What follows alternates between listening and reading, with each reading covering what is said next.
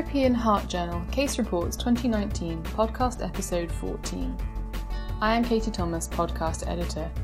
Today I'll be talking about a case report by Stephanie Fichtner, Heidi Estner, Michael Näbauer, and Jörg Hausleiter from Munich, Germany, titled Percutaneous Extraction of a Leadless Micra Pacemaker After Dislocation, a case report.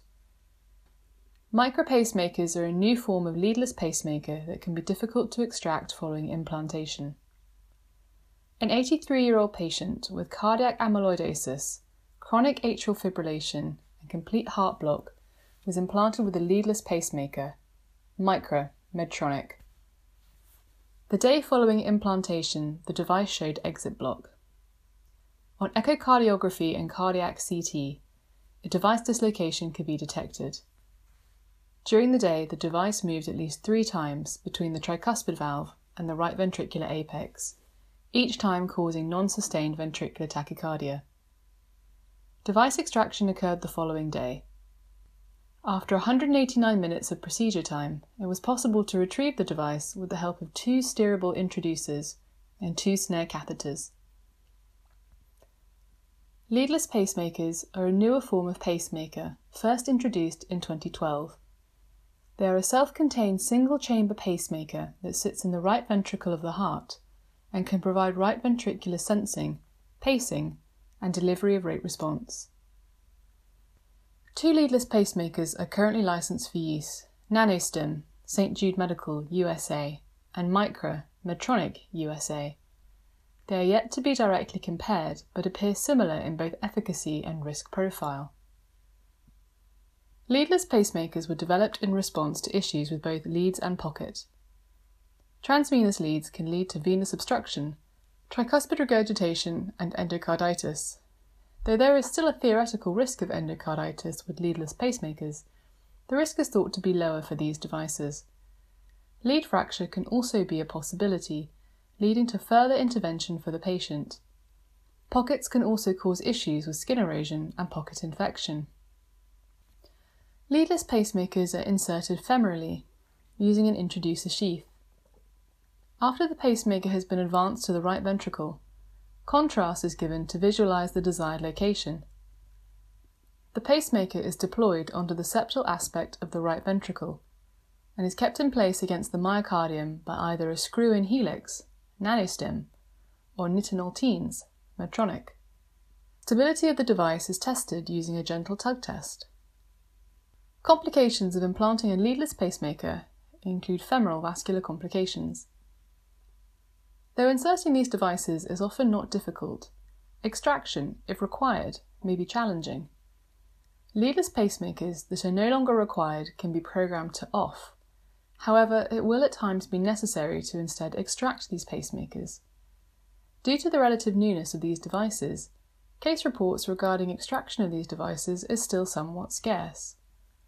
Reports so far seem to indicate that this can be quite difficult. Indeed, the authors of this case report required more than three hours to successfully extract the Micra pacemaker, due primarily to difficulties in snaring it. The two types of leadless pacemaker have different methods of extraction. The nanostim has a dedicated steerable retrievable catheter which captures the distal tip. By rotating this cap, the pacemaker should unscrew from the myocardium. The Micra has no dedicated removal system. It has been removed in the past by snaring the pacemaker and then applying pressure in such a way as to remove the tines from the myocardium. A complicating factor in extraction of these devices is that as time passes, these pacemakers will embed into the myocardium. It is not yet known whether fibrous tissue develops routinely around these pacemakers. Some devices have been extracted with only minimal amounts of fibrous tissue. Others have been found to be embedded in a layer of fibrous tissue. Extraction in this case still proved highly challenging, even though no adhesions were yet present, the device having been inserted only the previous day. Extraction has been reported as late as 1,188 days post implantation. Interestingly, Device dislocation appears to be a much rarer complication for Micra pacemakers than nanostim pacemakers. The authors of this case report note that they are only the second case report of a dislodged Micra pacemaker, and the other case report was in a patient with congenital heart abnormality. This would seem to indicate that the screw-in system, the nanostim, may be at higher risk of dislocation. Device dislodgement rate was higher in the nanostim trial than in the Micra trial. The dislocation rates did fall during the length of the original nanostim trial, indicating that use of this device improved with training and familiarity. The authors suggest the following learning points. Implantable transcatheter leadless pacemakers can be inserted safely most of the time. However, in rare cases, device dislocations may occur. Device extraction is possible, but is described as challenging in most published cases. Thank you to the authors of this case report for highlighting this interesting case for us, and thank you for listening to European Heart Journal Case Reports podcast.